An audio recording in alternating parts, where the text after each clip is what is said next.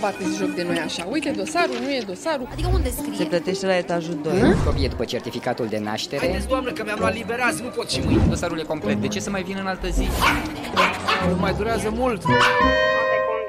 7 din 10 români petrec o zi de vacanță anuală la coadă la ghișeu.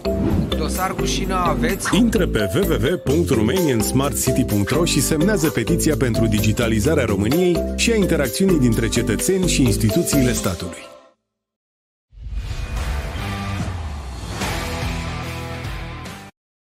Salutare dragilor și bine ne-am regăsit la întâlnirea noastră săptămânală. Astăzi o ediție care începe sub aceste auspicii a ceea ce se întâmplă mai la nord de România. Noi tot timpul am încercat să vorbim, să povestim, să vorbim cu autoritățile în comunitățile noastre despre ceea ce înseamnă cultura unei comunități care se gândește și la zona de Safe City. Cu siguranță aceste acțiuni din Uh, din Ucraina vor avea reverberații internaționale, dar și regionale și, evident, și în România. Suntem alături de prietenii noștri, de frații noștri din Ucraina. Ne pare rău pentru ceea ce se întâmplă acolo, dar pentru că astăzi, în ediția 88, uh, ne-am propus să vorbim despre oportunitățile pe care PNRR-ul le aduce pentru România, poate ne uităm mai atent în perioada următoare și la ceea ce înseamnă partea de cyber security, partea de reziliență a unei comunități, partea de Safe City. Prin urmare, foarte, foarte multe lucruri importante pe care România le poate face și cred eu trebuie să le facă. Nu ne mai putem permite să dăm rateuri. Dacă în celelalte exerciții financiare nu am făcut tot ce puteam, cred că de această dată va trebui să avem o altă atitudine. Prin urmare, uh, mergem mai departe. Astăzi, așa cum am spus, avem ca temă Uh, evident partea de PNRR, ce înseamnă pentru comunitățile noastre. Vrem așa să facem o trecere în revistă de la nivel de comunitate cu ochii către PNRR, cum putem să ajutăm comunitățile noastre, cum putem să le dezvoltăm, mai ales că lucrurile se vor întâmpla într-un ritm foarte, foarte accelerat. Evident, vă reamintesc, continuă campania noastră România fără ghișee, vorbim despre un demers pe care l-am pornit alături de partenerii noștri de la Dell Technologies, ne dorim o țară digitalizată, ne dorim o țară mult mai pregătită pentru comunitățile noastre și, evident, ne dorim să înțelegem această tehnologie. Tehnologia trebuie să rămână o unealtă în mâna comunităților noastre și nu invers. Oamenii sunt cei care contează într-o comunitate, într-un proiect de Smart City. Prin urmare, dragilor, PNRR pentru Smart City de la A la Z astăzi, alături de 3. Doamne, o ediție foarte, foarte specială. Cristina Pojoga va fi alături de noi, partener și consultant senior la fonduri structurale.ro, fonduri-structurale.ro. Roxana Panican, prietena noastră și expertul nostru în achiziții publice în cadrul Asociației Române pentru Smart City și Raluca Prelucă, de asemenea partener și senior consultant la fonduri-structurale.ro, site pe care vă invit să intrați chiar de acum, să vă abonați la newsletter și o să vedeți cât de multe informații primiți aproape în timp real. Foarte multe lucruri tari pe care le găsiți acolo despre tot ce înseamnă acest ecosistem al finanțărilor, nu doar partea de PNRR, și actualul exercițiu financiar. O să vedeți acolo tot ce înseamnă surse disponibile. De asemenea, vă reamintesc că s-au deschis înscrierile pentru Gala Smart City Industry Awards, eveniment care va avea loc în data de 31 martie la Palatul Parlamentului, sub înaltul patronaj al Ministerului Apărării Naționale. Nimic nu este întâmplător, vorbeam un pic mai devreme despre Safe City. Acesta este motivul pentru care în ediția din acest an al galei noastre vom vorbi foarte mult despre reziliența comunităților noastre. Domnul ministru Vasile Dâncu a confirmat prezența, va fi în deschiderea galei. Avem și o conferință dedicată acestui concept al comunităților, al siguranței în comunitățile noastre. Conferința va fi moderată de domnul Radu Tudor, foarte mulți uh, invitați speciali pe care îi vom aduce la gală și, în primul rând, va fi o radiografie a ceea ce se întâmplă în România atunci când vorbim de comunitățile creativ inteligente. Rămâneți alături de noi, începem chiar acum. Smart City Webinar despre oameni și orașe. Smart Mobility and Living. Smart Economy and Environment. Smart Government and Smart Citizen. Și de la președinte de asociație la președinte moderator, îmi face mare, mare plăcere să introduc trei doamne care astăzi ne vor face o radiografie foarte, foarte corectă asupra ceea ce înseamnă PNRR pentru comunitățile noastre. Cristina Sărumâna, mulțumesc că ești alături de noi. Nu te auzim. Roxana, să rămână, ne auzim, ne vedem. Eu vă aud, sper că mă auziți și voi, îmi pare bine să fiu alături de voi. Totul, totul este ok. Uh, Raluca, de asemenea, să rămână, mulțumesc frumos că ești alături de noi. Raluca, vezi că ești pe mut și cred că și, uh, și Cristina. Da, și Cristina și, și Raluca aveți acolo opțiunea să deblocați uh, microfonul. Începem cu, cu Roxana. Spuneam un pic uh, înainte, Roxana, înaintea pregătirii acestui uh, webinar. Hai să vedem ce înseamnă PNRR-ul, da? acest program, proiect de țară în cele din urmă, dacă ne raportăm corect la el, ce înseamnă pentru comunitățile din, din România și cum ar trebui să ne uităm noi la, la acest program. L-am urmărit de mult timp și așteptam acest PNRR uh, ca probabil pentru mulți o gură de aer. Eu l-am uh, recunosc că l-am urmărit și cu scepticism și cu dorința de a-l uh, vedea concretizat. Mă bucur că primele componente încep să apară, mă bucur că au apărut ghidurile. M-am și uitat peste ele, deși aici colegele noastre, Cristina și Raluca, ne vor da mai multe detalii. Uh, eu m-am uitat din perspectiva autorității publice, uh, căutând să văd cum anume vor putea să implementeze, având în vedere multele constrângeri care apar și uh, faptul că de cele mai multe ori, deși știam că o să apară aceste ghiduri, nu am fost în total, total pregătiți pentru ele. Informația a fost destul de uh, fragilă, au fost destul de multe uh, modificări ale ghidului și știm și lucrul acesta. Uh, am avut probleme în uh, concretizarea nevoilor fiecarei autorități în parte, astfel încât să putem să uh, solicităm lucruri concrete Însă, însă, așa cum este la momentul acesta uh, formulat, sunt multe perspective și um, aș vrea ca după ce trecem peste ele uh, cu ajutorul um, prietenelor și colegilor noastre, uh, să putem după aceea să dezvoltăm puțin și să discutăm și de ce ar trebui să facă autoritățile ca să fie pregătite pentru accesare și implementare.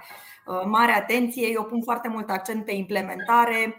Am văzut multe fonduri accesate și care uh, au eșuat la momentul uh, proiectelor de implementare și îmi doresc foarte tare ca acestea, aceste fonduri să vină cu rezultate maxime. Da, hai să vedem dacă ne, ne auzim. Acum cred că ne auzim. Gata, să rămână. Bună dimineața! Ne, ne bucurăm că sunteți alături de noi. Îl salutăm și pe prietenul nostru, pe Alpart Gal, care este alături de noi pe LinkedIn. Dragilor, vă reamintesc că suntem live pe Facebook, YouTube și LinkedIn. Așteptăm comentariile voastre, întrebările, nelămuririle pe care le aveți atunci când vorbim de PNRR în comunitățile noastre. Foarte, foarte important foarte mulți care se uită la noi, uh, uite, Cristina, un subiect de interes. Eu văd aici numărul celor care se uită la noi și crește de la minut uh, la minut. Hai să vedem, uh, vrem și o scurtă părere a ta ce înseamnă acest PNRR pentru comunitățile din România. Cum ar trebui să se uite o comunitate în ansamblu, aici înțelegând și partea de educație și partea de administrație locală și mediul de business, Mulțumesc frumos pentru această întrebare foarte provocatoare și îmi place întotdeauna să răspund la ea din perspectiva constructivă pe care cu toții ar trebui să o avem când uh, ne, ne gândim la finanțările europene sau nerambursabile în general. Uh, cred că toate comunitățile uh, locale ar trebui și, în general, beneficiarii de finanțări potențiali ar trebui să-și pună toate nevoile, așa, într-un panou, să spunem, un panou și de control, dar și ca să poată să vizualizeze foarte bine uh, ce nevoie au de acoperit și să utilizeze aceste finanțări ca un sistem de puzzle, să spunem așa, adică pe măsură ce ele apar sau le identifică să poată să-și acopere anumite nevoi. Spre exemplu, PNRR-ul este foarte, foarte ofertant exact pe zona aceasta de Smart City despre care vorbim astăzi, însă poate nevoile de educație sau de infrastructuri tipice, sociale, pe care toate comunitățile le au de obicei ca nevoi, uh, vor trebui să se uite către alte programe, uh, programele operaționale obișnuite 2021-2027. Deci, cred că asta este cheia, să îți... Cristina, uite, Vreau, vreau să-l salutăm și pe Cristian Popescu și pe Marius Miroslav de la Fast Park. Salut, Marius, mulțumim că ești alături de noi. Uh, am avut foarte multe discuții în ultima perioadă și există această abordare, din fericire, în din ce în ce mai puține comunități, dar ea încă există.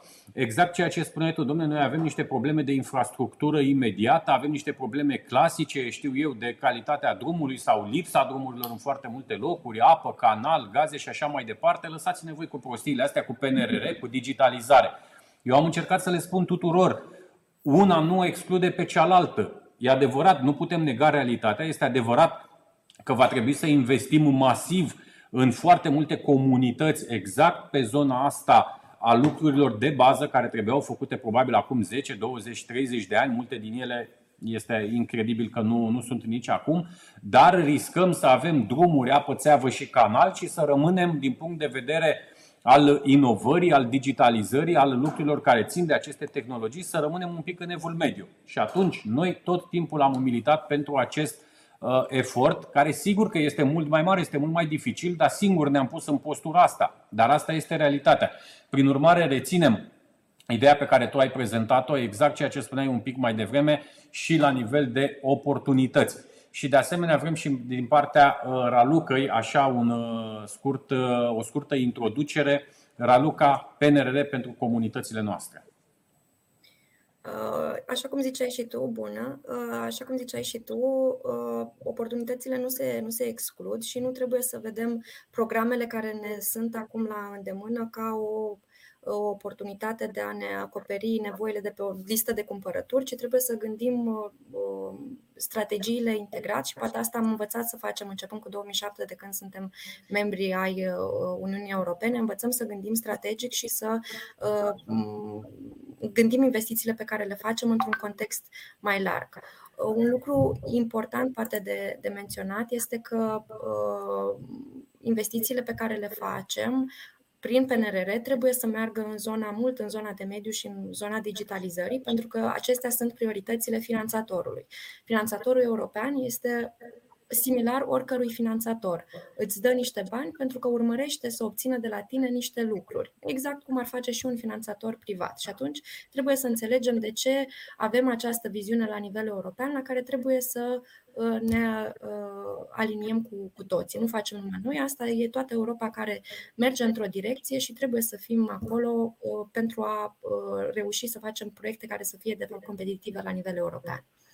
Roxana vorbea, uite ce, ce frumos ne povestea Raluca un pic mai devreme despre această listă de cumpărături. Ai și tu foarte multă experiență în lucru cu autoritățile locale. De foarte multe ori am văzut această abordare de la nivelul administrațiilor locale pe ce se dau bani. Nu contează dacă avem nevoie sau nu avem nevoie, dacă ne ajută sau nu ne ajută, e o linie de finanțare deschisă. Hai să mergem acolo cu toptanul toți, depunem, scriem repede un proiect, mai bun sau mai puțin bun, asta e altă discuție și vedem după aia ce facem cu, cu proiectul. Așa ne-am trezit cu diverse terenuri de sport în comunități care nu mai au de mult uh, tineri, cu, uh, știu eu, teren de fotbal uh, în pantă sau alte anomalii de genul ăsta. Cum facem? Și aici aș reveni și ți te, te întreb, cum facem ca această listă de, de cumpărături, de multe ori utilă, ea pleacă de la niște realități, să o punem sub o umbrela unei strategii, a ceea ce vrem să devină comunitatea noastră în 3 ani, în 5 ani, în 10 ani? Cred că este nevoie de o schimbare de paradigmă în stabilirea viziunii. Um, acum, România, din păcate, are discrepanțe foarte mari între uh, orașe, zona urbană, zona urbană funcțională chiar și uh, zona rurală. Ehm, experiențele mele au fost uh, de-a lungul timpului și pe zona urbană și pe zona rurală uh, și am văzut mentalități diferite. Dacă zona urbană uh, are o viziune spre a se dezvolta pentru a putea dezvolta mediul de business, înțelegând că, de fapt, dezvoltând infrastructură, da, să zicem, elementele care au fost finanțate pe primele programe, vor ajunge să tragă, atragă mediul de business. În zona rurală lucrurile stau diferit. Iar eu cred că, de fapt, dacă reușim să punem împreună atât nevoile comunității cu, împreună cu nevoile de dezvoltare a mediului de business în zona respectivă și o să înțelegem că la momentul acesta ca o firmă mare să vină să-și dezvolte afacerea pe teritoriul meu, nu mai este nevoie doar de un drum și de o rețea de apă și canalizare, ci este nevoie de niște investiții în digitalizare, astfel încât tot ce înseamnă businessul ei să se poată dezvolta extrem de rapid, să poată să funcționeze, să fie flexibil, să meargă ușor, vom înțelege că de fapt sunt absolut necesare și investițiile acestea în digitalizare și în zona smart, pe care încă mulți, așa cum spuneai tu la început, le refuză sau le pun în planul 2 pentru că ei au încă nevoie de apă, canal, uh, gaze și alte uh, elemente. Dincolo de asta, uh, revenind la întrebarea ta actuală, um, da, s-au făcut foarte multe proiecte doar pentru că așa veneau liniile de finanțare, însă, din păcate, n-am avut nici uh, vizibilitate foarte clară, sau asta, asta este părerea mea uh, din perspectiva autorităților, să zicem, poate mai puțin uh, conectate cu uh, consultanța în, în fonduri, da, cu experți, n-au avut vizibilitate pe fonduri și atunci, pe măsură ce ajungea și la urechile lor că se finanțează ceva, în lipsă de alte finanțări. Exact asta, exact asta era atitudinea. Exact da, asta, asta era atitudinea. Roxana, o să vorbim și despre ce înseamnă documentele programatice, foarte, foarte importante. O să vorbim și despre ce înseamnă partea asta de proceduri. Ok, înțelegem PNRR-ul, înțelegem domeniile strategice, înțelegem sursele de finanțare și imediat ne întoarcem acum la, la Cristina pentru că avem și o prezentare. Dar vrem după aceea să aflăm de la Roxana și cum se întâmplă lucrurile. Vrem să uh, atragem bani în comunitățile noastre, ce avem de făcut. Prin urmare, Cristina, uh, the floor is yours, ca să zic așa, scena îți, uh, îți aparține. O să vreau să, să povestim un pic uh, despre aceste surse de finanțare, dar nu înainte de a ne vorbi un pic și despre echipa voastră, despre ce înseamnă fonduri structurale, uite de câți, de câți ani sunteți deja. Practic, de la intrarea României în, în Uniunea Europeană, voi v-ați pregătit, ați anticipat și ați, uh, ați fost alături de comunitățile noastre. Te rog. Da, mulțumesc frumos pentru introducere și noi uh, ne-am blocat un pic așa și ne-am emoționat când ne-am dat seama că am făcut deja 15, mai mult de 15 ani de experiență în uh, facilitarea accesului la finanțare și da, fonduri structurale.ro ca portal de informare a pornit chiar înainte de a, adera, de a deveni noi membri oficiali în Uh, Uniunea Europeană, scopul fiind exact ăsta, de a uh, ajuta să ajungă informația despre finanțările europene cât mai rapid și poate într-o formă mai îmbunătățită, mai user-friendly uh, la potențialii beneficiari și să, de fapt, să ajungem să purtăm niște discuții constructive și să construim împreună, nu doar să așteptăm informații de la autorități și să ne executăm, să zicem așa, între ghilimele, ci chiar să încercăm cu toții și comunitatea uh, fonduri structurale în sine, dar și a beneficiarilor uh, mai bine informați și mai uh, bine puși la curent, să poată să aibă o contribuție activă, să fie mai degrabă un partener în zona asta de finanțări și mai puțin doar un simplu beneficiar pasiv.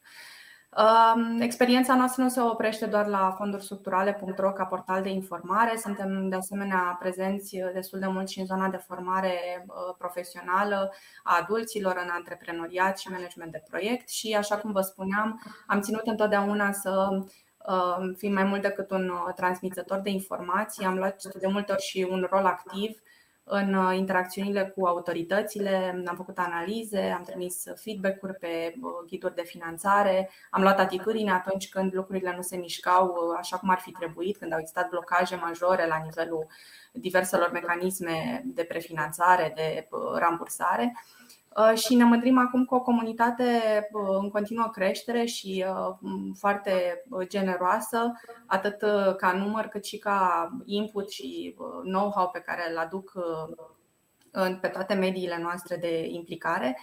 Peste 130.000 de membri, peste 14.000 de abonați la newsletter și Vă invit, așa cum de altfel am apreciat că și tu, Eduard, ai spus mai devreme, vă invit să vă abonați la newsletterul nostru um, gratuit. Veți găsi acolo și, și la noi pe portal foarte multe oportunități de finanțare. E drept că multe dintre ele încheiate deja, însă suntem cu toții cu ochii și cu nasul lipit de geam în așteptarea oportunităților și din PNRR și din noile programe operaționale, dar și din arii mai mari, de exemplu, inclusiv Comisia Europeană și oportunitățile de acolo le acoperim. Deci, eu zic că orice beneficiar, indiferent că vorbim de comunitățile locale, de autorități publice locale uh, sau că vorbim de mediul de afaceri sau pur și simplu persoane care sunt la început de drum și încearcă să uh, găsească un, o direcție pe care să pornească, eu cred Cristina, că se vor regăsi. Cristina, ați reușit, ați reușit să creați o comunitate, ceea ce este cel mai, uh, cel mai frumos. Uite, îl salutăm și pe Bogdan Cozi, Uh, salut Bogdan, mulțumim că ești alături de noi. Cristian Popescu deja ne întreabă cam ce procent din PNRR estimezi că vor fi direcționate spre mediu și digitalizare. Cristian, te rog să rămâi alături de noi. Spre finalul întâlnirii noastre vom avea sesiunea de Q&A. Sunt bune întrebările, lăsați aici întrebările. Absolut toate întrebările vor fi uh, citite și vom încerca să, să aflăm răspunsuri pertinente de la invitații noștri de astăzi. Uh, Cristina, într-un minut sau chiar mai puțin, uh, vorbește-ne un pic despre Consolidate, te rog. Asta voiam să, cu asta voiam și să închei, deși pentru noi asta înseamnă o, uh, o poveste nou începută. De curând am pornit un program, un proiect nou, un spin-off, îi zicem noi în termeni așa startupiști, respectiv o platformă de crowdfunding bazată pe recompense Um, un mecanism de fapt de finanțare alternativă, pentru că ne-am dat seama că oricât de uh, faine sunt uh, oportunitățile de granturi, ele nu acoperă întotdeauna toate nevoile, nici măcar ale um, antreprenorilor, dar nici ale autorităților locale. Drept urmare, am lansat această platformă pe care vă invit să, o, uh, să intrați de asemenea. Este dedicată în acest moment în mare parte antreprenorilor sociali și celor din industriile culturale și creative, însă planurile noastre sunt de extindere inclusiv din perspectiva tipurilor de crowdfunding pe care le, le vom practica acolo, dar și din perspectiva proiectelor pe care ne dorim să le sprijinim. Bun, hai să revenim un pic la tema noastră de, de astăzi, PNRR pentru Smart City, de la A la Z am spus uh, noi. Te rog. Da, mă gândeam când ai uh, spus mai devreme cum ne raportăm noi la PNRR sau ce impresie ne face așa ca uh, impact asupra țării. Uh, eu aș defini, o, aș defini PNRR-ul ca fiind un exercițiu extraordinar pe care autoritățile române trebuie să îl facă de a se încadra într-un deadline foarte, foarte clar stabilit și extrem de specific, adică nu mai putem să-l mutăm, uh, nu putem să-l mutăm, nu putem să-l uh, reașezăm. El este 31 decembrie 2026, um, practic deadline-ul până la care avem de îndeplinit um, peste 500 de ținte și de jaloane uh, pe 15 componente și care de fapt ne deschide acest acces la finanțarea foarte mare pe care o avem la dispoziție de 29 de miliarde de euro în proporție aproape egală granturi și împrumuturi. Deci este un exercițiu, din punctul meu de vedere, extrem de provocator. Uh, da, și... Cristina, aici trebuie, trebuie spus prietenilor noștri, provocarea cea mai mare este, dragilor, până la data de 31 decembrie 2026 trebuie terminate investițiile asumate, deci nu semnări de contract sau terminări de proceduri, de achiziții, licitații, mai știu eu ce, nu trebuiesc finalizate aceste investiții. Asta este foarte, foarte important. De aici și o presiune foarte mare pe autoritățile centrale și locale, presiune care cred eu că ne va face bine de această dată, pentru că am văzut în lipsa presiunii cum am gestionat noi.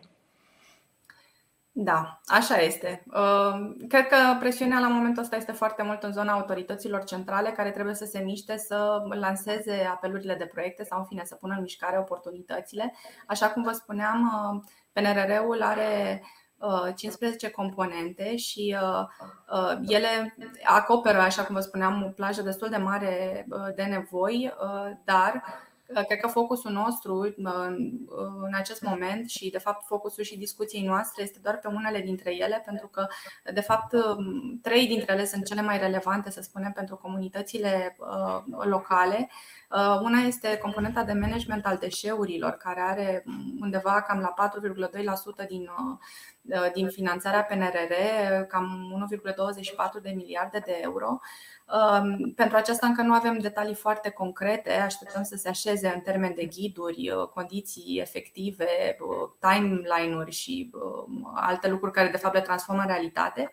Însă două dintre celelalte uh, componente, valul renovării și fondul local, care sunt cu precădere extrem de relevante pentru comunitățile locale, sunt într-un stadiu avansat și de aceea cred că și timingul acestui webinar este foarte util și foarte bine uh, potrivit uh, pentru că uh, ele pe, pe, pentru că le așteptăm din martie, adică în martie ar urma să se lanseze, sperăm să ca mesajele publice la autorităților să se concretizeze și în aprilie deja încep depunerile de proiecte. Iar aceste două componente um, acumulează cam 15% din tot PNRR-ul și sunt, așa cum vă spuneam, Um, aproape exclusiv dedicate uh, proiectelor și nevoilor pe care le au uh, comunitățile locale. Uh, și dacă Cristina, să... Cristina, o scurtă completare, te rog. Dragilor, ce vedem acum sunt cele 15 domenii, am putea să le spunem, domenii strategice sau componente, așa cum sunt ele denumite în PNRR, dar vreau să, să știți că peste 20% din întregul buget Asta înseamnă peste 7 miliarde de euro. Sunt bani care se vor duce în digitalizare. Digitalizare pe care o veți vedea în toate cele 15 componente în diverse ipostaze, fie cu linii alocate direct pentru digitalizare în comunitățile locale, fie cu linii alocate pentru partea de transport public și așa mai departe. Ne vom, ne vom referi și la ele un pic mai, mai târziu. Te rog, Cristina. Da, aș insista un pic, uh, dacă poți să treci la următorul uh, slide, doar să punctez, uh, fără să intru în detalii, cam ce ar conține componenta de management al deșeurilor, dar așa cum vă spuneam, este încă aceste informații doar la stadiul programului, nu avem neapărat mai multe în termeni operaționali sau de operaționalizare a Uh, oportunităților de finanțare. Ce este de reținut este că acoperă o plajă destul de uh, interesantă de investiții în managementul deșeurilor, de la centre de colectare prin aport voluntar până la insule ecologice digitalizate. Uh, deci, na, practic, cam ce e extrem de. Um, auzim de foarte multe ori că se întâmplă în alte state, dar la noi încă, încă durează până ajung să fie, de fapt, um, norma și standardul în comunitățile locale, mai ales în cele uh, mici sau, mă rog, mai mici și cu, cu acces mai mic la resurse și la informații.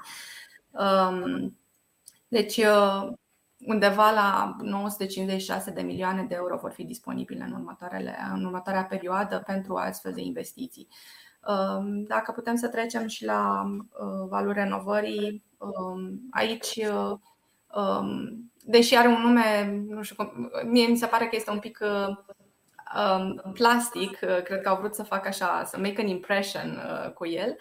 De fapt, rezolvă o nevoie mm, super aproximativ um, um, transversală la nivelul tuturor comunităților și ea poate fi încadrată în categoria de nevoi basic pe care, pentru care autoritățile locale tot timpul caută resurse. Este vorba de tranziția către un fond construit uh, care să fie și eficient energetic și mult mai uh, rezilient uh, pe partea de uh, seism uh, sau pe partea de incendii. Deci aici majoritatea fondurilor, aproape 99% din componenta totală, din bugetul total pe care îl are valul renovării, este efectiv adresată acestor scheme de granturi pentru eficiență energetică, fie în Uh, și reziliență, fie pentru clădirile rezidențiale, fie către cele publice. Iar pe valul renovării uh, vă va povesti și Raluca un pic mai mult uh, în termeni de detalii concrete, pentru că apelurile au fost lansate în consultare publică de către Ministerul Dezvoltării și sunt unele dintre cele de care vă spuneam că încep depunerile acum în, în aprilie. Hai să uh, vedem pe, pe componenta 10, te rog, pe, pe fondul local, care sunt principalele oportunități. Da, fondul local este um, aproape exclusiv sau, mă rog, în cea mai mare măsură dedicat mobilității urbane verzi. Și aici um, cred că este, e cumva interesant pentru că unele dintre comunități au făcut deja pași destul de mari și destul de rapizi în zona asta de Smart City însă altele au rămas în urmă și uh, pot folosi fondurile din PNRR să uh, ajungă la același nivel și să performeze. Uh, vorbim de înnoirea parcurilor de vehicule pentru transport public cu vehicule verzi, de infrastructură de tip smart city din perspectiva traficului sau din perspectiva biletelor pentru călători, Um, la fel, pe partea de puncte de încărcare uh, pentru vehicule electrice există o alocare destul de consistentă și pe partea de biciclete uh, și de, de piste de biciclete și pentru alte vehicule ușoare. Asta este principala componentă și um, ce e de reținut este că aici există componente distincte pentru uh, unitățile administrativ-teritoriale în funcție de mărimea lor, astfel încât Uh, de fapt sunt, au fost gândite din start fonduri pentru comune, fonduri pentru orașe, pentru municipii, pentru municipii reședințe de județ, adică au fost luate în considerare toate categoriile și toate nivelurile de uh, dimensiuni și de uh, dezvoltare ale comunităților locale, astfel încât cu toate, de fapt, să ajungă să aibă astfel de investiții finanțate prin PNRR. Alte componente ale fondului local sunt construirea de locuințe pentru tineri și pentru tineri specialiști, Uh, tocmai pentru a acoperi această nevoie, mai ales în comunitățile rurale și în zonele urbane mici, uh, în care nu ajung să se stabilească acei specialiști relevanți din sănătate și din educație de care comunitățile au nevoie pentru a avansa și pentru a progresa. Uh, și mai există componente punctuale pentru uh, reabilitarea clădirilor publice și pentru elaborarea documentelor efective de amenajare a teritoriului și de urbanism, care iarăși niște investiții relevante pentru care nu întotdeauna autoritățile locale au uh, fonduri disponibile uh, și ele sunt pasul de fapt premergător al oricărei investiții. Aici, Cristina, ar trebui spus și îi, îi rugăm și pe prietenii noștri din zona rurală să fie foarte, foarte atenți că vor fi finanțări disponibile și pentru proiectele de Smart uh, Village. Da, adevărul că este, suntem un pic exclu, exclusiviști când spunem Smart City, dar da, în esență există și multe oportunități pentru Smart, Smart Village, la o scară mai mică, dar uh, la fel de relevantă. Bun, hai să continuăm uh, să povestim un pic despre valul renovării cu, cu Raluca, pe care o rog să se dea un pic mai în dreapta ei. Perfect. Per... Mulțumesc. Mult. Uite, Grigore Nepotu, uh, bună ziua. Uh, ținând cont de lipsa digitalizării la nivel de UAT-uri, cum considerați că PNR poate ajuta comunitățile respective? Grigore, te rugăm să rămâi alături de noi, îți mulțumim. O să răspundem la aceste întrebări. Dragilor, dați share, povestiți și voi în comunitățile voastre despre ce înseamnă acest PNRR pentru uh, noi. Marius uh, ne întreabă pe YouTube pentru biste de biciclete dacă facem un calcul pentru un oraș sunt bani cam pentru 7 km. Marius, aici trebuie să stăm de vorbă să vedem exact ce înseamnă oportunitatea de finanțare cu realitatea dintr-o comunitate. O să vorbim și cu Roxana imediat. Raluca, te rog frumos. Am să vă povestesc un pic despre principalele oportunități de finanțare care, uh, care se vor lansa în curând. Așa cum zicea și Cristina, uh, Valul Renovării și Fondul Local deja au ghidurile solicitantului în consultare publică și Uh, vor fi lansate în curând și e important să uh, începem să lucrăm deja la proiecte dacă n-am început deja. Asta pentru că, uh, cel puțin pe valul renovării, principiul primul venit, primul servit se aplică și atunci fondurile, chiar dacă sunt consistente, sunt totuși limitate. Pe valul renovării se vor lansa cinci operațiuni în câte practic două apeluri. Uh, avem renovarea integrată a clădirilor rezidențiale a blocurilor, care are și componentă integrată, adică și uh, reabilitare seismică, dar și reabilitare energetică.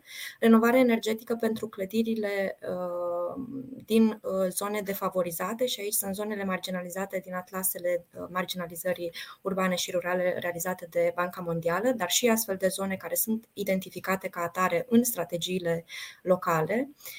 Renovarea energetică a clădirilor rezidențiale. Și aici, practic, unitățile administrativ-teritoriale vor depune proiecte la Ministerul Dezvoltării, proiecte care pot lua în componența lor reabilitarea mai multor blocuri, până la 10 blocuri, practic. Și asociațiile de proprietari trebuie să facă demersurile pentru ca primăria de care aparțin să depună un astfel de proiect. Și mai avem renovarea energetică a clădirilor publice, inclusiv renovarea integrată a acestora care se va realiza uh, pentru to- uh, foarte multe tipuri de uh, clădiri ale administrațiilor și instituțiilor publice locale, de la școli, muzee, etc. Va exista un prim apel care se va lansa la 1 aprilie. Se vor putea depune proiecte pentru toate cele cinci componente până la finalul lunii mai și în funcție de banii care vor rămâne, dacă vor rămâne, se va lansa un al doilea apel în toamnă, astfel încât Ministerul își propune ca până la finalul acestui an să contracteze deja toate proiectele care înseamnă reabilitarea termică a clădirilor. Dacă îmi poți să mă ajut cu următorul slide, te rog. Am încercat să uh, uh, fac un mic rezumat așa al. Uh, da, te-aș ruga, te-aș ruga să, să rămânem un pic uh, pe, pe slide-ul uh, ăsta, uh, ultimul slide, și să le spunem prietenilor noștri: 70% din banii alocați României prin acest PNRR vor trebui contractați în acest an. Deci exact ceea ce spunea Raluca un pic mai devreme, oricât de greu sau imposibil pare la acest moment, primul, servit, primul venit, primul servit chiar va funcționa pentru că există această dorință a autorităților locale de accelerarea întregului proces, pentru că altfel nu vom putea respecta acel termen despre care povestea Cristina un pic mai devreme, 31 decembrie 2026. Deci cea mai mare parte din aceste sume va fi contractată în acest an. Să nu confundăm contractarea cu procedurile de după, da? partea de licitații, achiziții, implementarea proiectului și așa mai, uh, mai departe. Hai să ne întoarcem la prezentare, mergem la următorul uh, slide. Raluca, te rog. Beneficiarii eligibili pe fiecare uh, uh, linie sunt uh, unitățile administrativ-teritoriale, inclusiv subdiviziuni și aici mă refer la uh, sectoarele municipiului București. Renovarea energetică a clădirilor publice se face din această componentă doar pentru uh, municipii. Uh, orașele și comunele vom vedea că vor avea o alocare separată în fondul local despre care vom vorbi imediat. Uh, așa cum uh, menționam, practic un, un proiect de reabilitare uh, termică a blocurilor poate include până la 10 blocuri, dar de aceea un beneficiar poate să depună mai multe cereri de finanțare în cadrul acestui apel. Deci o primărie nu va fi legată de, ok, a primit documentele de la prima asociație de proprietari, depune doar pentru ei. Nu, e încurajată să depună cât mai multe proiecte și de aceea am văzut că deja există apeluri publice ale mai multor primari din țară pentru pentru asociațiile de proprietari să-și pregătească practic aceste uh, proiecte cât mai repede, pentru a putea contracta cât mai repede uh, proiectele. Și uh, aici, și aici o să vorbim cu Roxana imediat să vedem despre ce înseamnă aceste documente, aceste proceduri, care sunt etapele și mai ales acele documente programatice pe care foarte mulți din administrațiile locale nu prea le-au luat în serios. Mergem mai departe? Da, da, te rog să vorbim de, de fondul local, care practic e uh, una dintre cele mai importante uh, oportunități pentru uh, zona de, de Smart City, așa cum povestea și Cristina anterior, vom putea achiziționa vehicule nepoluante pentru transportul public și aici vorbim despre de la tramvaie, trolebuze, autobuze, etc. Ce e important de menționat este că orașele care în prezent nu au sau nu au avut un sistem uh, de transport public bazat pe tramvai, spre exemplu, nu va putea să obțină finanțări pentru a uh, începe de la zero infrastructura pentru tramvai. Nu. Vor putea aplica pentru astfel de uh, vehicule doar orașele care au sau au avut o astfel de infrastructură. Deci nu începem de la zero. Apoi vom face sisteme inteligente pentru managementul transportului urban, punctele de încărcare pentru vehicule și această infrastructură pentru biciclete la nivel local, inclusiv metropolitan. Construim locuințe pentru tine. Raluca, Raluca, te întrerup un pic. Uite, sunt destul de multe întrebări și Gabi Schuster ne întreabă dacă le putem furniza această prezentare. Dragilor, după terminarea acestui webinar, intrați pe romaniansmartcity.ro o să găsiți acolo prezentarea, intrați pe fonduri o să găsiți și acolo prezentarea de asemenea și videoul de la acest webinar. Nu uitați și mailurile noastre, vă stăm la dispoziție cu mare, mare drag, iar pentru prietenii noștri din administrația locală, suntem alături de voi în acest demers. Avem competențele, experții și partenerii să putem demara aceste lucruri. Te rog, Raluca. Uh, povesteam de locuințele pentru tineri și personalul din sănătate și învățământ. Aici, din nou, dacă ne întoarcem la gândirea strategică, practic, uh, localitățile care vor vrea să construiască astfel de locuințe trebuie să se uite și la componenta de sănătate și educație din PNRR, pentru că trebuie să coreleze investițiile cu prioritățile din, din această componentă. Reabilităm clădirile publice din orașe și comune, așa cum am menționat. Dacă pentru municipii vom face acest lucru în uh, componenta din valul renovării, fondul local va asigura această finanțare pentru orașe și, și comune și uh, vom avea finanțări pentru actualizarea în format digital a documentelor de amenajare a teritoriului, ceea ce va facilita destul de mult apoi și uh, interacțiunea uh, mediului privat cu autoritățile publice locale. Hai să vedem pe această componentă 10 pe, pe fondul local cine este eligibil și pe ce linie. Exact. Am încercat să sintetizez, practic, ghidul um, oferă uh, destul de multă claritate pe cine poate să, să aplice pe fiecare dintre uh, cele uh, șapte investiții posibile. Reședințele de județ pot aplica pe, pe toate apelurile, mai puțin cel dedicat reabilitării clădirilor publice de la nivelul orașelor și comune și asta se vede practic și din graficul pe care l-am pregătit aici. Orașele și comunele beneficiază de toate oportunitățile de finanțare prin fondul local. Avem o situație particulară pentru Piatra Neamț, unde uh, sistemul public de transport local înțelegem că este gestionat de către Consiliul Județean Neamț și atunci, practic, își împart aici uh, uh, competențele și alocarea practică a banilor.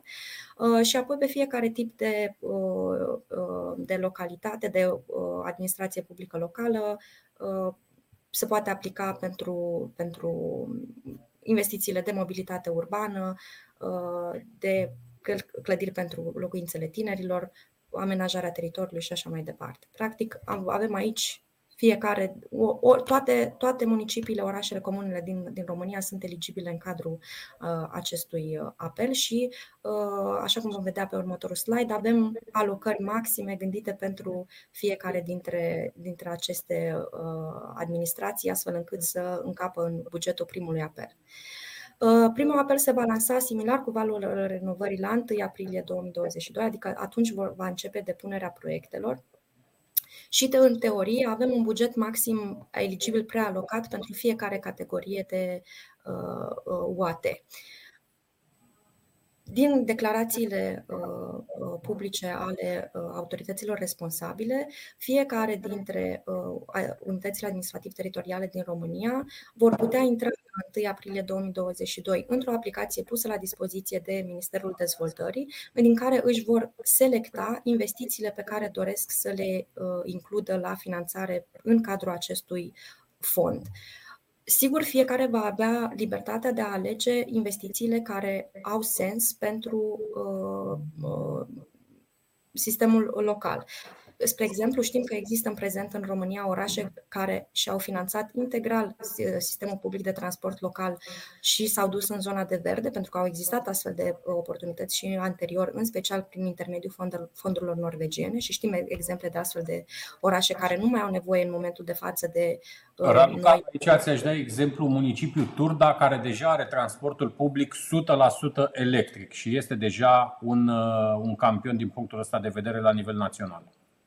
Absolut și aș adăuga și Suceava, pentru că eu sunt din Suceava și știu că au reușit să facă acest lucru și da. în orașul natal. și da, deci există astfel de oportunități și atunci aceste orașe sau municipii nu își vor alege investiții în zona aceasta, ci vor alege să investească mai mult în poate uh, uh, uh, piste de biciclete sau alte tipuri de, de investiții pentru, pentru tineri, pentru medici, pentru profesori. Avem această uh, sumă, sumă prealocată. Dacă, după ce se închide acest apel, Uh, vor mai exista bani disponibili pentru că nu a existat o mobilizare suficientă la nivelul uh, unităților administrativ-teritoriale, atunci se va uh, lansa o a doua rundă de, de atragere de fonduri în, în luna septembrie, prin care, practic, Ministerul se va gândi la noi indicatori pe care va vrea să îi atingă și abia acolo vom avea un principiu de primul venit, primul servit.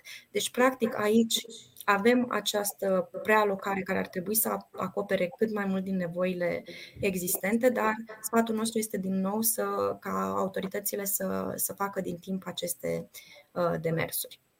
Pe următorul Raluca, slide. Raluca, aici există riscul orașelor uh, mari, al celor care au experiență în atragerea acestor fonduri, uh, de a lua din ce în ce mai mulți bani și astfel să existe cumva o discrepanță din ce în ce mai mare, pentru că noi vorbim cumva de o dezvoltare unitară, dar experiența ne spune că cei care știu să atragă bani atrag din ce în ce mai mult. Prin urmare, este foarte, foarte importantă și ăsta este mesajul nostru pentru cei din administrația locală să vă faceți temele corect, să vă faceți temele din timp, pentru că banii care nu se vor consuma în primele coluri, exact cum spune Raluca, se vor duce în coluri ulterioare tot către aceste Uh, orașe care au înțeles ce înseamnă acest PNRR, care au înțeles cum să își uh, facă temele. Prin urmare, luați de bun aceste uh, deadline-uri și pregătiți-vă din timp. Mergem mai departe, Raluca, te rog. Da, vă rog. Practic, a doua rundă despre care vă, vă, vă povesteam va începe în, în septembrie, vor fi până la 31 octombrie se vor putea depune proiectele.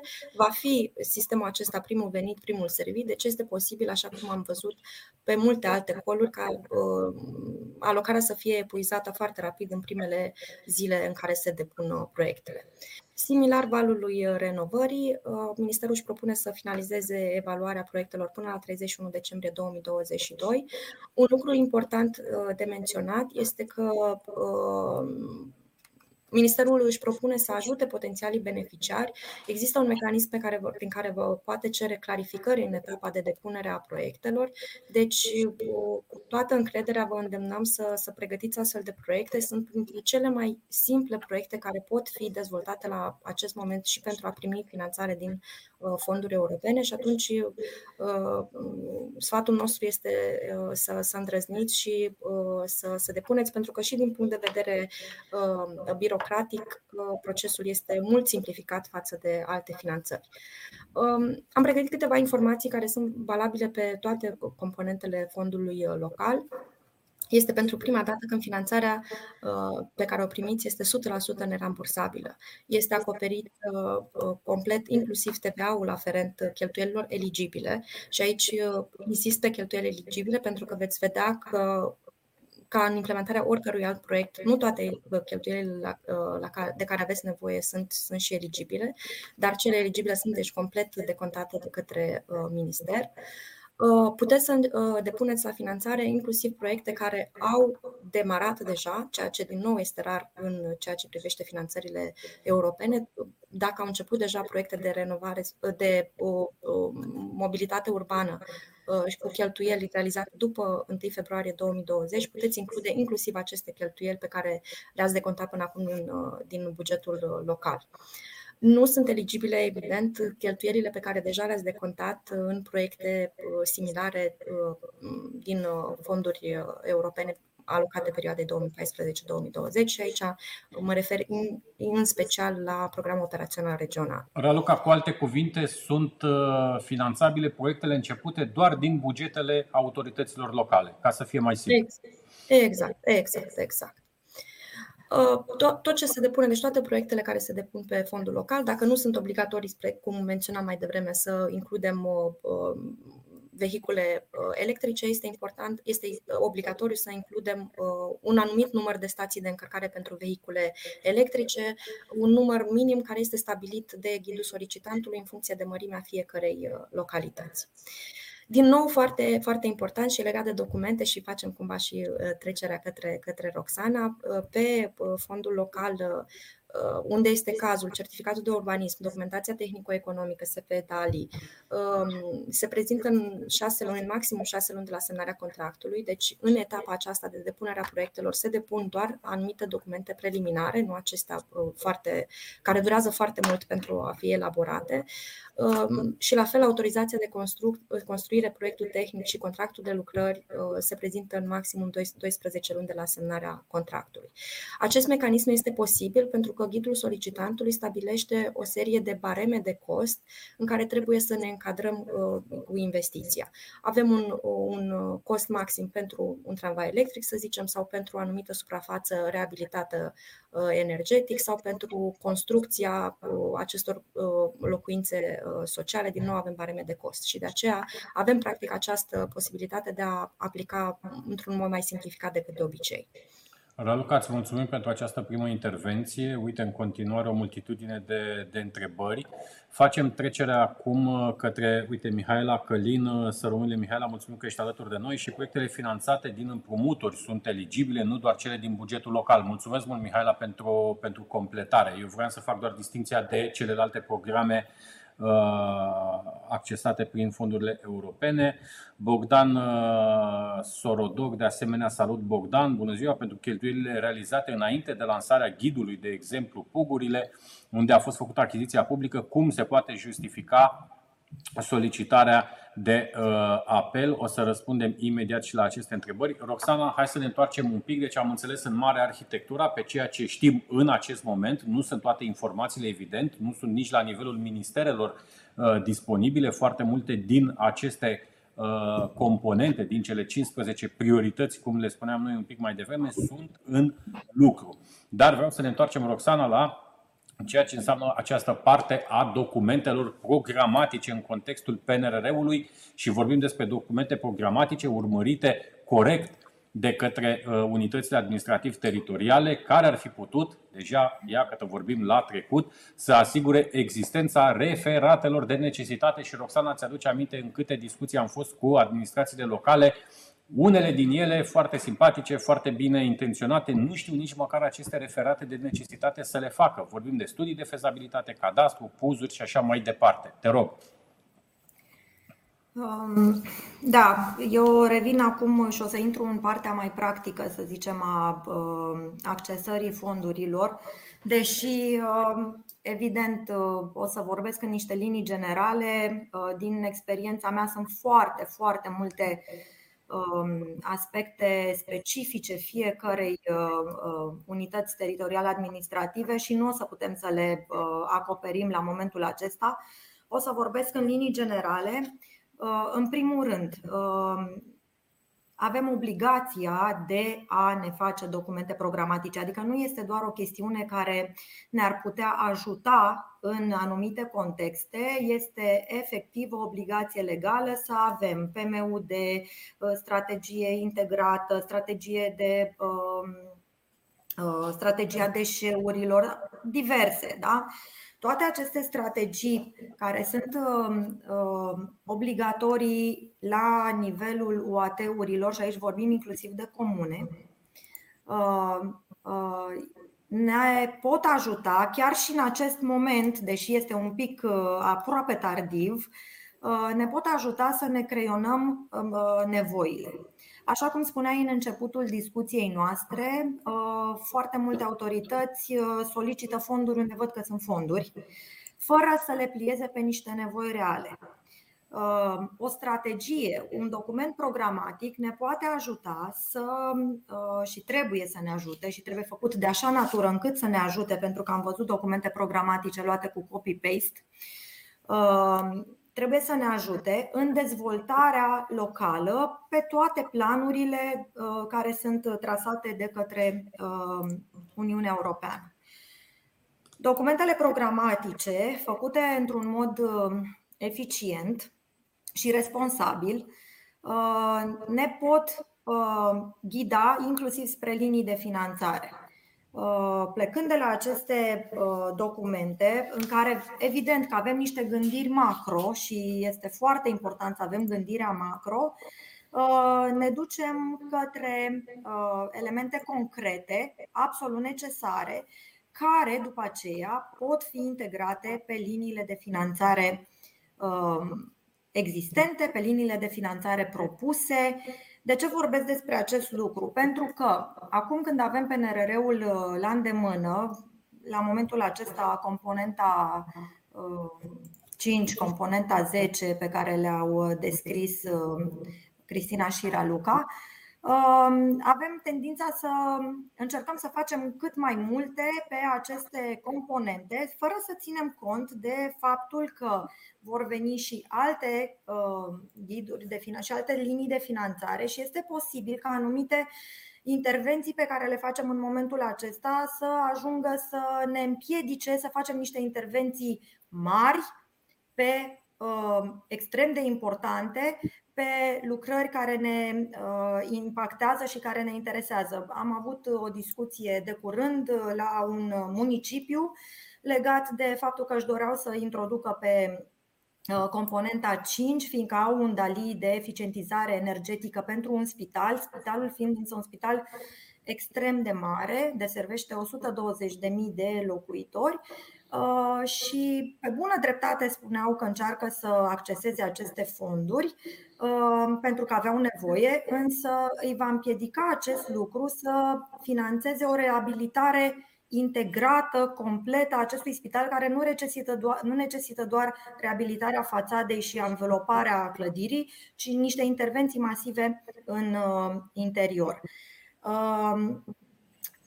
Dacă am avea aceste documente programatice, evident, în baza lor uh, putem să demarăm studiile de fezabilitate. Am văzut o întrebare pe chatul nostru uh, legat de studiile de fezabilitate, dacă sunt sau nu sunt necesare pe C5, mm, cum că n-ar fi. Uh, evident că sunt. Nu aveți cum să faceți o estimare corectă, reală a investiției fără o documentație DALI. Uh, mai mult decât atât, se cere expertiză tehnică uh, a clădirii respective. Expertiza tehnică este componentă, conform HG 907 pe 2016, componentă a documentației DALI sau studiului de fezabilitate. Um, deci, evident că aveți nevoie de aceste, uh, de aceste documente, de aceste studii. Nu Uh, studiile de fezabilitate și documentațiile DALI și voiam să ajung la acest punct pentru că eu îl, uh, îl consider extrem de, de uh, critic. Um, am, din experiența mea și nu e mică, am văzut studii de fezabilitate făcute de cele mai multe ori din birou, cred că știe toată lumea acest lucru, Um, fără a avea o perspectivă reală, fără a ține cont de uh, situația pieței din România la momentul acesta și nu doar din România, la momentul acesta, în urma uh, pandemiei COVID, este lovită uh, toată comunitatea de business și de, de autorități publice. Um, Studiile de fezabilitate trebuie făcute cu foarte mare responsabilitate, ținând cont în uh, evaluarea investiției de posibile schimbări uh, uh, de prețuri, de asemenea ținând cont de materiale corecte și de cantități reale. De cele mai multe ori, uh, cel puțin la nivelul comunelor, se merge pe principiul uh, uh, îmi faci un studiu de fezabilitate și te plătesc la succes. Roxana, um, uite, asta este da. o abordare foarte ciudată pe care foarte multe autorități locale o au. Există această marotă a consultantului care trebuie să vină să muncească cumva pe resursele lui și ulterior să, să fie plătit. Ei bine, cred că se va schimba paradigma în acest exercițiu financiar, odată, cred eu, datorită cererilor multiple, dar și a respectului pe care probabil îl merită. Dar vreau să începem să luăm așa ușor, ușor și din întrebări. Uite, Simona Strâmbeanu, să rămână Simona, mulțumim că ești alături de noi, spune așa.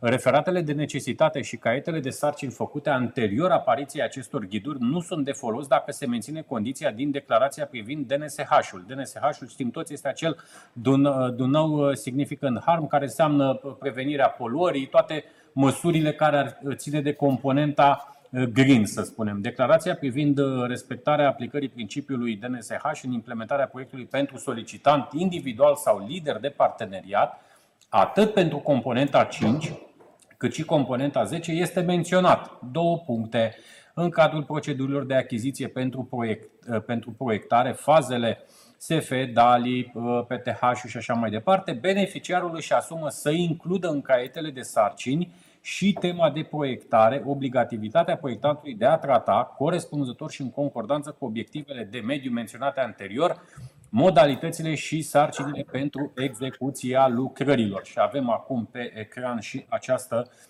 întrebare și continuă Simona, nu este posibil ca în cadrul documentelor elaborate pentru lansarea procedurii de achiziție, care de sarcini și temă de proiectare, să fie prevăzută această condiție în anul 2020 și anul 2021, deoarece până la momentul elaborării PNR nu a fost expus public acest principiu DNSH. Foarte corect.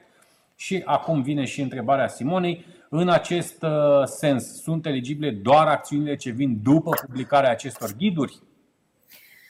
Um, eu am sugerat și sugerez întotdeauna autorităților contractante cu care uh, intru în uh, discuții să introducă în contractele de proiectare o clauză privind actualizarea um, documentației pe care o fac Uh, la nivelul, uh, în perioada în care documentația este încă valabilă, da?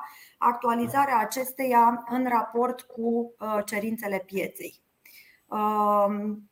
Nu cred că este o responsabilitate Uh, corectă pe care o puneți pe umerii uh, proiectanților ca să fie întotdeauna în concordanță cu uh, solicitările din piață, cu solicitările și directivele europene și din legislație, motiv pentru care actualizarea acestor studii de fezabilitate sau documentații DALI devine în sarcina lor. Uh, evident că trebuie actualizate, evident că dacă le aveți făcute anterior uh, uh, depunerii ghidurilor ca să puteți să depuneți și să nu pierdeți acești bani, ele trebuie aduse la nivelul de legislație actual. De asemenea, este foarte important să le aveți actualizate, depinde foarte mult când le-ați făcut, și în privința prețurilor. Dacă cumva prețurile dumneavoastră din studiile de fezabilitate sunt mai mici decât estimările standardelor de cost care au fost transmise, este important să le actualizați, să fiți cât mai aproape de adevăr. De ce? Pentru că în contextul uh, Contextul atragerii fondurilor nu este cel mai important. Atragerea fondurilor se face ca să puteți să implementați un proiect. Roxana, uite, foarte, foarte multe întrebări. O să vreau să fim uh, mult mai rapizi în, uh, în răspunsuri ca să încercăm să ajutăm pe, pe prietenii noștri și Mihaela Calin spune la fel. Cerințele privind NSH-ul sunt neclar formulate și investițiile începute nu vor putea fi incluse. Uh, Câșlariul Cosmin, de asemenea, foarte multe întrebări. Revenim la întrebări, dar vreau să mergem în discuția noastră un pic mai departe cu Uh, cu Roxana. Vreau foarte, foarte pe scurt, Roxana, vreau să vorbim un pic despre principalele provocări în accesarea și implementarea uh, acestor fonduri. Și aici ne referim la partea de timp despre care am vorbit și despre care vom mai vorbi cu siguranță, partea de buget, calitatea documentelor, așa cum spuneai și tu un pic mai uh, devreme, te rog. Bun, um, vreau să trec și eu repede prin, uh, printre ele. Uh, componenta timp este într-adevăr uh, factorul care ne va presa cel mai tare. Um, de aceea, este foarte important ca în momentul în care vă estimați, uh, o autoritate și estimează uh, proiectele pe care vrea să le uh, implementeze, să le dimensioneze de așa natură încât în realizarea lor să poată fi realizate în termenul solicitat de către finanțator. Uh, mai mult decât atât, este foarte importantă implicarea uh, proiectanților care dimensionează și uh, știți foarte bine că prin memoriu tehnic este dată inclusiv durata de implementare a unui contract Este foarte important să lucrați cot la cot cu proiectanții la nivel de SF și la nivel de DALI, astfel încât să vă dimensioneze lucrări care se pot încadra în termenul de execuție solicitat. Așa cum spuneau și Cristina și Raluca anterior, în momentul în care se termină durata de finanțare pentru PNRR, s-a stins lumina și în momentul respectiv, probabil că cu ceea ce nu știu, nu este foarte clar, poate ne spun ele, cu ceea ce rămâneți neplătit până la momentul respectiv, s-ar putea să fie necesar să plătiți din banii uh, dumneavoastră. Componenta de timp vă presează și de aceea eu gândind un pic sistemul acesta împreună cu um, RSC și cu Eduard și cu um, consultanții de acolo ne-am gândit că aveți niște uh, pârghii pe care să le utilizați. O pârghie este cea a um, uh, în domeniul achizițiilor publice și anume aceea de a demara contractele de proiectare și execuție, dacă proiectarea nu este deja făcută la nivel de PT, DDE, să le demarați pe condiție suspensivă în momentul identificării sursei de finanțare. Identificare de sursă nu înseamnă că dacă ați depus proiectul pe uh, uh, PNRR acum, gata, ați și găsit sursa. Identificare înseamnă momentul în care ați devenit eligibili pe acea sursă de finanțare. Odată ce sunteți eligibili între perioada de eligibilitate și perioada de um, semnare efectivă a contractului, puteți să demarați procedura de proiectare și execuție. Uh, iarăși o recomandare este să demarați procedura de proiectare și execuție și să nu le spargeți separat, având în vedere uh, că orice licitație are un uh, timp da? de depunere a ofertelor, un timp de evaluare și, din păcate, și un timp de contestații. Uh, motiv pentru care uh, este foarte important să aveți, uh, să gândiți strategic în acest sens, astfel încât să puteți să acoperiți și să reduceți cât mai mult componenta timp. Este foarte importantă Um, documentația, uh, caietul de sarcini, că uh, am văzut aici în întrebările uh, legate și de caietul de sarcini, extrem de importantă este strategia de contractare, modul în care gândiți această achiziție și ceea ce așteptați de la contractantul pe care îl veți avea. Implementarea este Uh, cum să spun, dacă, dacă, pe, dacă fonduri vor fi, așa cum spuneau fetele, uh, dacă fonduri vor fi la un moment dat pentru fiecare în parte, da, 324.000 de euro pentru comună, 3 uh, milioane 198.815 pentru un oraș, da, vorbim de fondul local. Dacă fonduri vor fi, este foarte important însă să le și implementați cu succes. Uh, deci componenta timp este importantă și am dat doar câteva variante de, uh, cum să spun, de Roxana, elemente. Roxana, sunt foarte, foarte multe întrebări. Dragilor, eu vă invit să ne trimiteți aceste întrebări și la e-mailul nostru info.romaniansmartcity.ro Încercăm să răspundem tuturor cât de bine putem, cât de bine ne, uh, ne pricepem. Roxana, o ultimă întrebare pentru tine și după aceea vreau să luăm toate întrebările cum ar trebui să ne uh, uităm acum, cum ar trebui să se pregătească și mediul de business. Vorbeam noi la începutul întâlnirii noastre, ok, vorbim de autorități locale, vorbim de comunități, dar nu există o comunitate fără mediul de business. Uh, și scopul autorităților locale, unul dintre ele ar trebui să fie să își îmbogățească mediul de business din uh, zonă. Evident, acesta fiind, cum să spun, premiza da, creșterii nivelului de trai în zona respectivă. Um, eu am să vorbesc uh, de mediul de business un pic tot din perspectiva autorității uh, uh, zonei publice, de fapt. Mediul de business, ok, va putea să obțină fonduri pentru proiecte personale, aici fetele pot să spună mai multe, pentru proiecte personale, dar proiectele acestea, la un moment dat, tot ceea ce ei fac, că oferă servicii sau că produse și așa mai departe, trebuie să le vândă undeva, trebuie să le descarce undeva, trebuie să se întâmple niște lucruri cu ele. Um, astfel, um, eu um, am uh, sugerez celor din mediul de business să urmărească aceste linii de finanțare. Uh, ele sunt bine detaliate și dacă veți vedea, uh, aveți inclusiv puterea stațiilor de încărcare. Apropo, da, stația de încărcare este din mediul de business care vine către mediul privat. Um, aveți informații acolo, urmăriți aceste lucruri, transmiteți, colaborați cu uh, autoritățile locale. Autoritățile locale nu știu, multe dintre ele, nu pentru că nu vor sau nu au capacitatea, nu s-au lovit de acest lucru până acum, nu știu ce componentă de business există pe piață care le poate satisface nevoile. De aceea, duceți-vă către ei cu oferte, Bateți la ei la ușă în perioada aceasta, spuneți-le cum îi puteți ajuta, cu ce puteți să interveniți. Evident, aceasta nu înseamnă obstrucționarea achizițiilor și lipsa transparenței și uh, mai știu eu ce în achizițiile publice. Este o componentă foarte importantă ca ei să poată să-și dimensioneze foarte corect um, nevoia și să poată să o transpună da, în niște cerințe. Um, publicul are nevoie de soluții. Uh, prezentați soluții, fiți activi pe, uh, împreună cu uh, autoritățile publice, astfel încât ele să-și poată dimensiona foarte bine bugetele proiectelor, să nu se trezească că să nu se poată să le implementeze și timpii de implementare. Știți foarte bine, mediul de business, că aveți durate de livrare, durate de implementare, toate acestea contează. De aceea, um, este foarte important să fiți activi în cunoașterea liniilor de finanțare care vin pentru mediul, pentru public, astfel încât să puteți să-i ajutați. Roxana, Roxana noi, am pus, noi, noi am pus și adresa de mail pe, pe ecran, cei care au nelămuriri, întrebări. Hai să începem să luăm și din întrebări. Mai avem 20 de minute din întâlnirea noastră. Uh, prima întrebare vine de la Cristian Popescu. Cam ce procent din PNRR estimezi că vor fi direcționate spre mediu și digitalizare?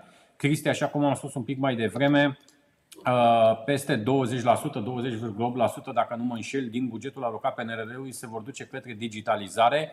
Uh, Raluca, tu aici ce sumă ai prezentat pe zona de, de mediu?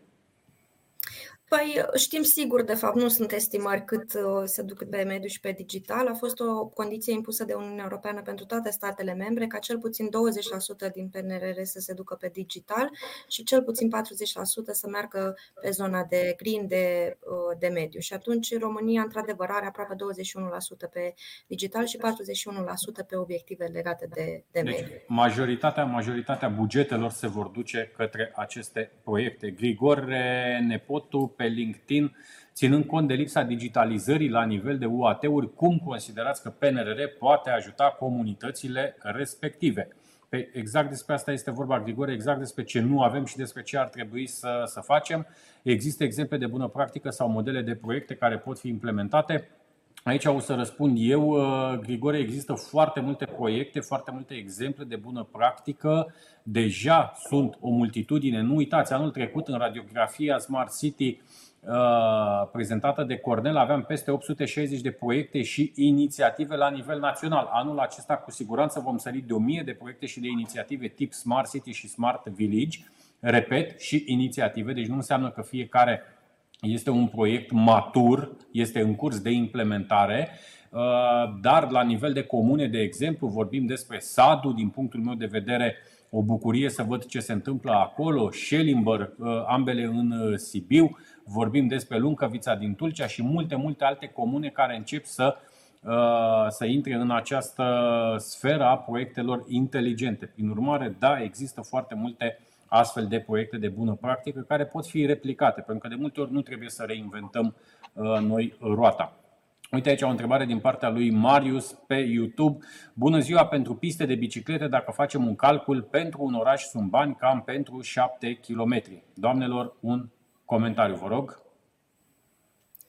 Eu recunosc că nu am făcut uh, acest calcul, n-am uh, făcut înmulțirea, nu-mi dau seama care sunt nevoile la, la nivel local și uh, dacă această cifră este mare sau mică, nu, nu-mi dau seama. Roxana, Roxana te rog să intervii. Eu cred că Marius a confundat aici sumele alocate pentru oraș cu sumele alocate pentru comună. Într-adevăr, Uh, la un oraș sunt alocați 3.198.000 uh, de lei pentru tot fondul de mediu, uh, fondul local, pardon, pentru tot fondul local, motiv pentru care, având în vedere că avem 165 sau ceva de mii de euro per kilometru de pistă ciclabilă, acolo cred eu că făcând un calcul nu ajungem doar la 7 km, ci se pot face și mai mult. Cu toate acestea, Uh, și 7 km sunt buni. Uh, bun, Roxana Ionel Zlate pe Facebook. Bună ziua, aș avea două întrebări.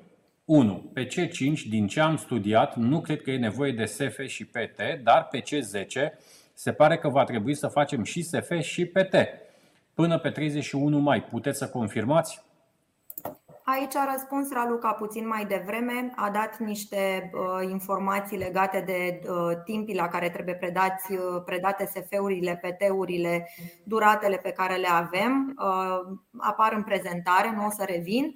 Uh, Uh, și eu am spus mai puțin mai devreme legat de C5, nu avem cum să facem o estimare uh, reală a ceea ce înseamnă eficientizare energetică pe un bloc sau pe o clădire, uh, fie că este publică, fie că este privată, fără să avem un SF. Deci 100% este nevoie, mai mult decât atât, având în vedere că este din domeniul construcțiilor, nu se poate face nicio execuție ulterioară fără SF sau PT.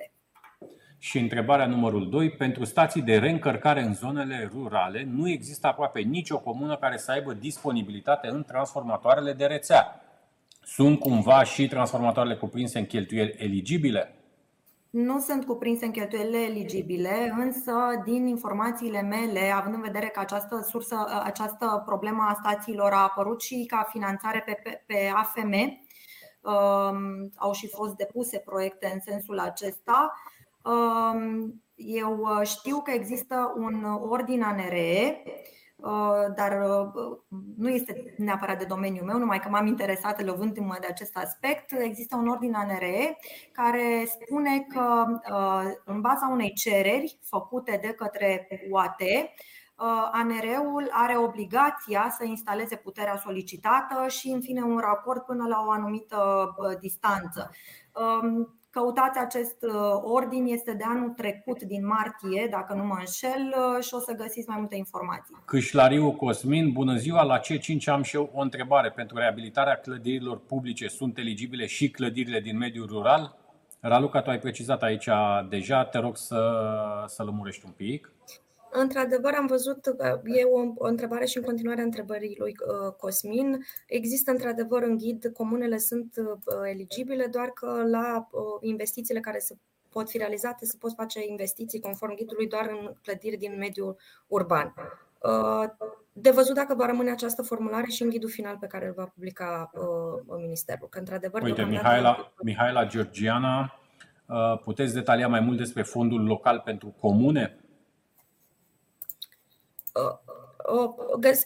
Găsește mai multe informații uh, direct în, uh, în ghidul solicitantului, care nu este un document uh, foarte stufos, este un document destul de simplu de parcurs. A, a, este, găsiți, practic, comunele vor avea oportunitatea de finanțare a tuturor tipurilor de investiții din fondul local, deci de la mobilitate până la construcții de, de locuințe. Uite, hai să mai mergem, hai să mai mergem o dată la prezentarea ta Aveai aici un uh, slide, îl mai reluăm un pic pentru că văd că sunt foarte multe întrebări în zona asta.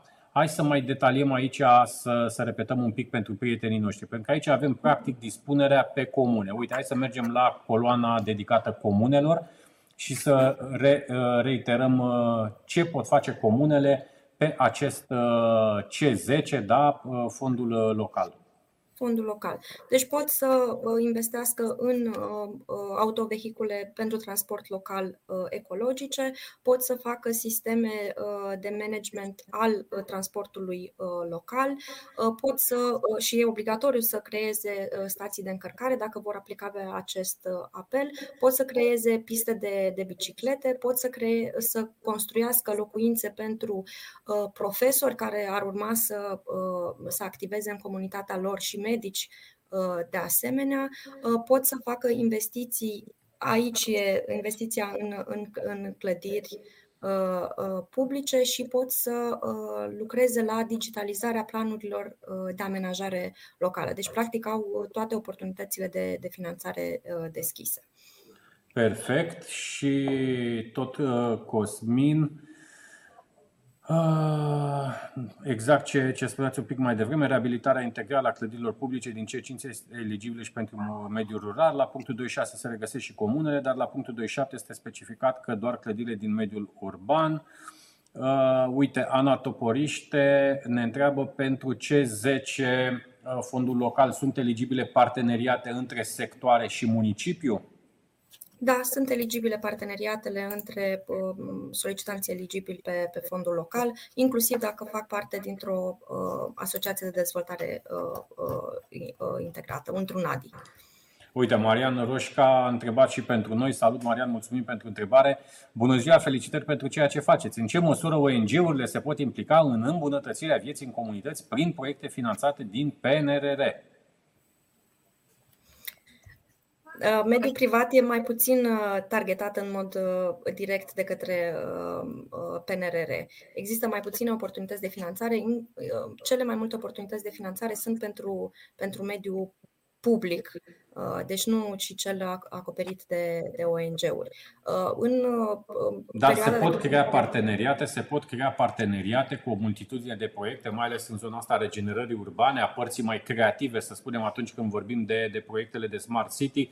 Aici, clar, trebuie să, să fim și noi, la nivelul ONG-urilor, mult mai proactivi. Cristina întreabă așa, există limitări privind numărul de proiecte eligibile trimis de un UAT sau de un ADI? Uh, în cadrul fondului local nu există această limitare, tocmai se încurajează uh, depunerea cât mai multor proiecte. Dacă există deja uh, practic gândite aceste proiecte și există această dorință la nivelul asociațiilor de proprietari, cu siguranță se pot depune mai multe proiecte. Roxana, se pare că acest. Te rog, te rog. E de ținut cont că avem niște valori prealocate și cumva va trebui să ne încadrăm în valorile respective. Altfel, nu avem limitare de număr, număr de, proiecte, de proiecte, dar avem într-adevăr număr, limitare de, de buget. De da. buget. De Uite, buget. Roxana, se pare că revine uh, întrebarea asta.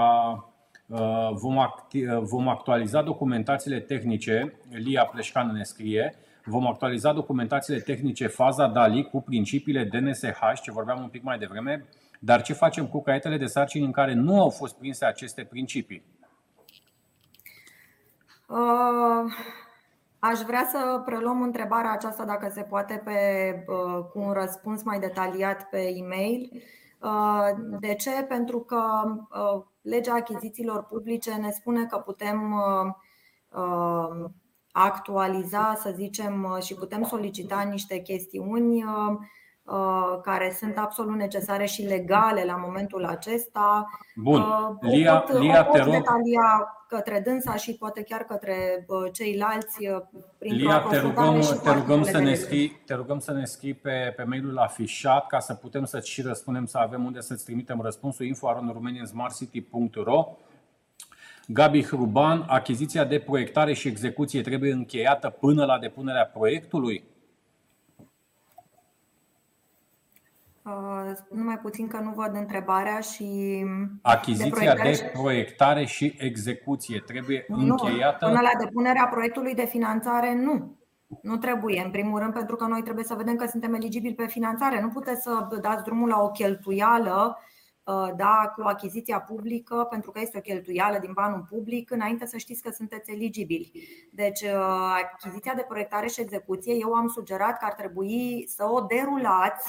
Da? Aveți grijă că nu aveți voie să și încheiați contractul dacă nu aveți contractul de finanțare semnat, um, dar să o derulați cu condiție suspensivă după momentul în care sunteți eligibili pe fondul uh, pe care ați depus solicitarea de finanțare până la încheierea contractului cu finanțatorul, în timpul acela care va dura un pic, uh, uh, puteți să derulați procedura. Bun. Uite, Ramona Adriana Ionescu, tot pe C10, uh, achiziția unui microbuz nepoluant utilizat în scopuri comunitare, valoare maximă eligibilă 250.000 de euro fără TVA. Fără TVA.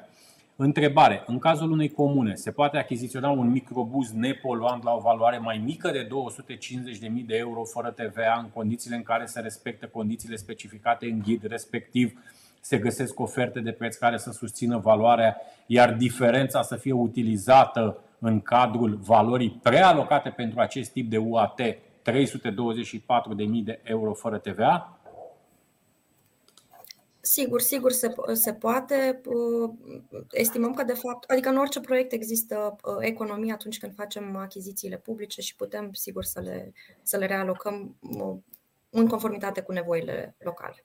Bogdan Șodoroc pe Facebook, de asemenea, cum putem ajuta constructorii, deoarece nu există norme referitoare la încetarea statutului de deșeuri. Reutilizarea deșeurilor din construcție este condiționată de același DNSH pe care deja îl iubești, Roxana. Um, da, ai sărit așa la mine, nici n-am apucat să citesc bine întrebarea. Uite, te lăsăm, te lăsăm să, să o citești, dar e clar că e o problemă mare aici cu acest este. Uh, nou significant hard, pentru că nu sunt lucrurile uh, foarte, foarte explicite.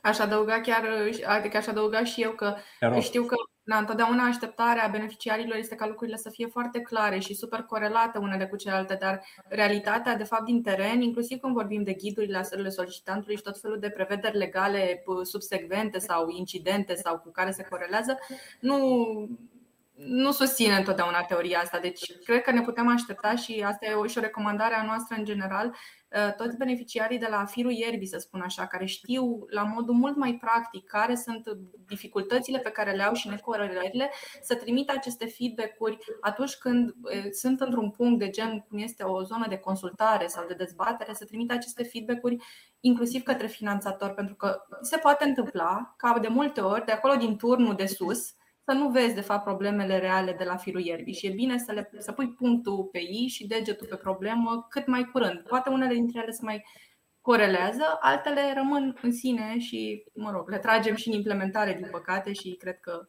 comunitățile locale Rareș, Rareș Covaci uh, ne întreabă ce părere aveți despre costul unitar de 440 de euro pe metru pătrat pentru renovare uh, moderată, respectiv 500 de euro pe, uh, pentru metru pătrat pentru renovare aprofundată. Există constructori care să execute lucrări la acest preț?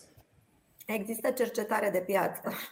Da, se poate. Se pot cere niște oferte, și, dar în principiu, iarăși, pentru că m-am mai interesat și cât costă polistirenul și cât costă uh, mâna de lucru și așa mai departe, eu zic că se pot încadra.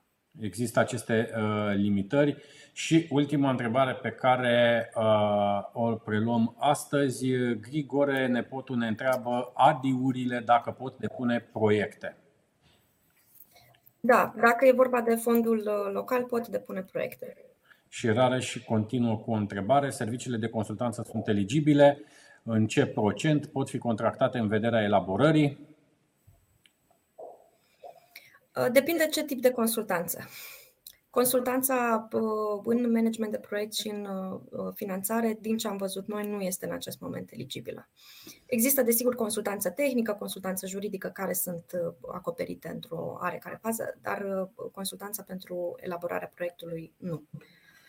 Bun, și am ajuns și la finalul întâlnirii noastre. Eu vă mulțumesc foarte mult, uh, Cristina, Raluca, Roxana, mulțumesc mult pentru informațiile prezentate astăzi. Dragilor, vă mulțumim și vouă că ați fost într-un număr atât de mare alături uh, de noi.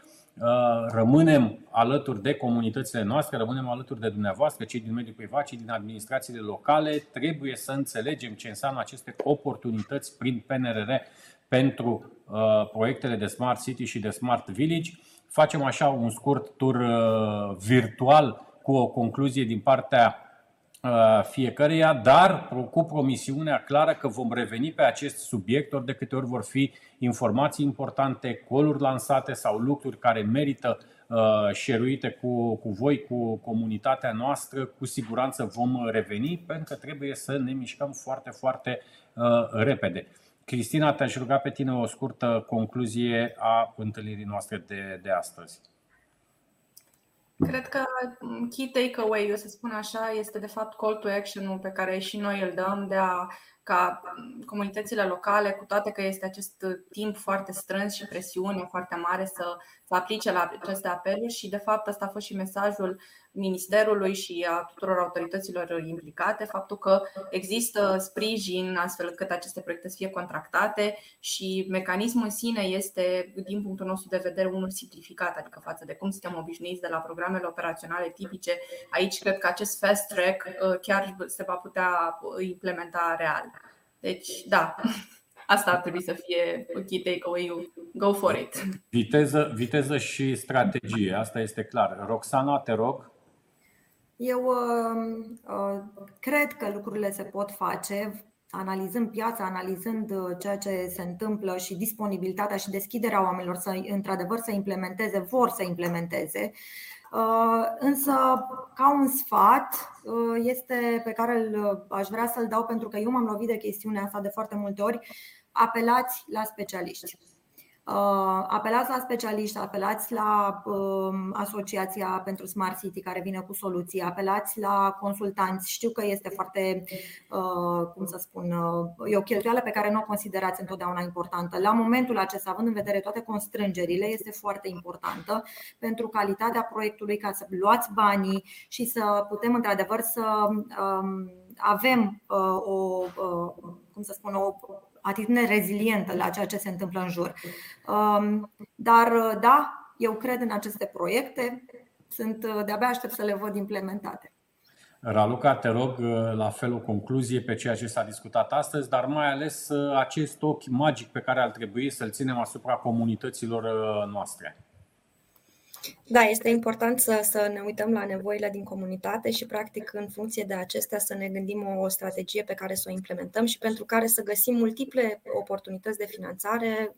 Nu avem numai PNRR-ul, vor urma și programele operaționale. Avem pentru prima dată un buget, cel mai mare buget din istoria noastră alocat de către Uniunea Europeană pentru dezvoltare și trebuie să, să gândim deștept să putem să, să implementăm proiecte care să ducă la o, o dezvoltare integrată în în, comunitățile noastre. Și încă un lucru foarte important, pentru că tu vorbim de DNSH, de fiecare dată când începe poate o uh, uh, perioadă financiară nouă, Uniunea Europeană vine cu ceva concepte noi și dacă vă aduceți aminte, dacă în 2007 ne uitam și nu înțelegeam de ce trebuie să vorbim de egalitate de șanse și dezvoltare durabilă și erau așa niște concepte foarte poate străine de noi, am învățat să le includem în, în proiecte și astăzi ne e foarte ușor să, să înțelegem să facem investiții în această zonă. Deci, încet, încet, cu siguranță se vor clarifica lucrurile. Aici trebuie să uh, cerem clarificări din partea autorităților, uh, inclusiv și uh, să participăm la diverse evenimente pe care Comisia Europeană le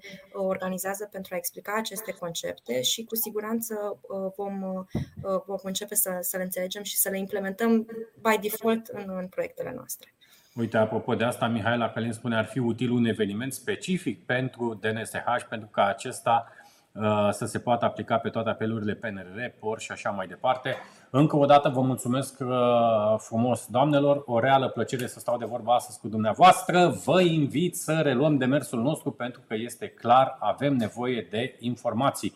Vă mulțumesc și vouă că ați fost alături de noi. Ne revedem joia viitoare și nu uitați, s-au deschis înscrierile pentru Smart City Industry Awards, ediția 6 din 31 martie. La revedere!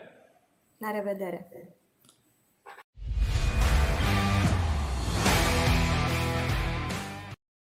Smart City Webinar. Despre oameni și orașe Smart Mobility and Living.